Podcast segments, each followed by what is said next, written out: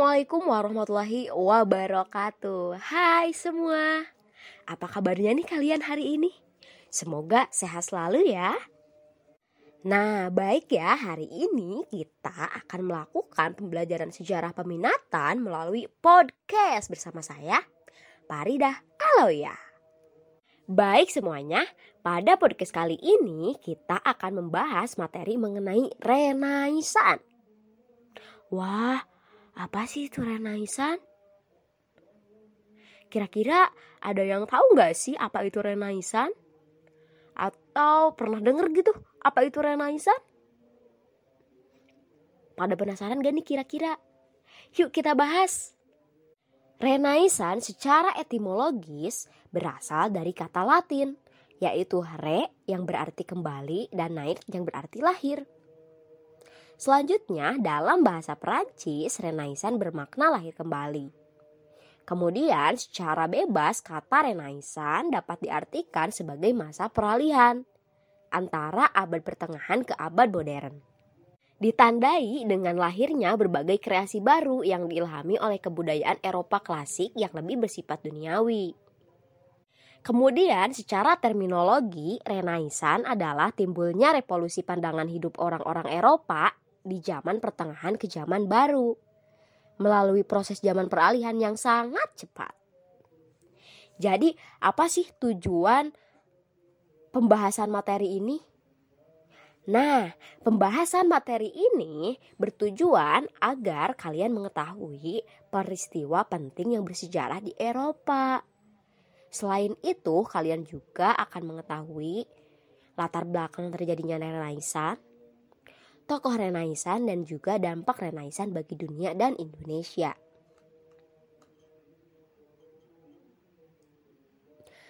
Baik, untuk latar belakang terjadinya Renaisan, yang pertama diawali oleh masa suram Eropa yang disebabkan oleh seluruh aturan tatanan kehidupan yang diatur oleh gereja.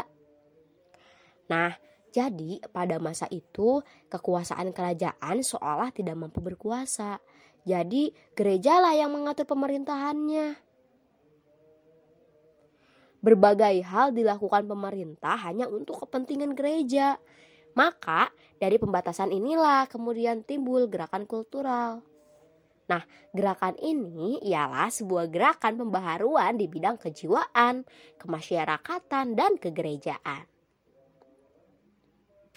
Nah, sebelum gereja berperan dalam sistem pemerintahan, para kesatria ini berkehidupan yang mewah, megah, perkasa, dan masyur.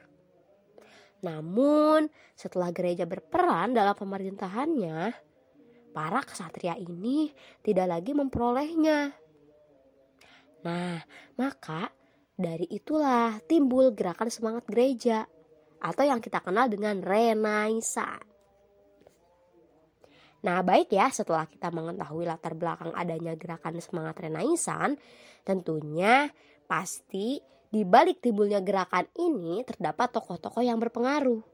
Nah, siapa aja sih kira-kira tokoh-tokoh yang berpengaruh itu? Yang pertama ada Dante Alighieri. Dengan hasil karyanya antara lain La Vita Nuovo atau The New Life dan Commedia. Kemudian juga ada Leonardo da Vinci dengan karyanya yaitu lukisan Mona Lisa. Yang ketiga ada Lorenzo Valla dengan hasil karyanya yaitu The Volupte. Terus juga yang keempat ada Niccolo Machiavelli, Boccaccio, Francisco Petrarca, dan Desiderius Erasmus. Nah, setelah mengetahui latar belakang dan tokoh-tokohnya, maka kalian juga harus mengetahui dampak Renaisan bagi dunia. Dampak Renaisan bagi dunia yaitu munculnya aliran pemikiran seperti aliran humanisme, rasionalisme, nasionalisme, dan absolutisme. Kemudian juga pada abad ke-15, Italia menjadi pusat ilmu yang terkenal dan melahirkan ahli-ahli sains seperti Kopernikus dan Galileo dan juga melahirkan masyarakat yang progresif sehingga membawa aktivitas penjelajahan. Nah, selain berdampak pada dunia, dampak Renaissance pun berdampak juga bagi Indonesia. Seperti berkembangnya iptek, kemudian orang Indonesia mulai berpikir kritis, menjadi maju baik manusianya maupun kebudayaannya. Kemudian juga berkembangnya perdagangan dan pelayaran nasional maupun internasional.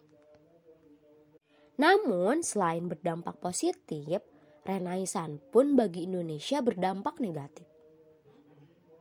Yang pertama yaitu Indonesia menjadi jajahan bangsa barat.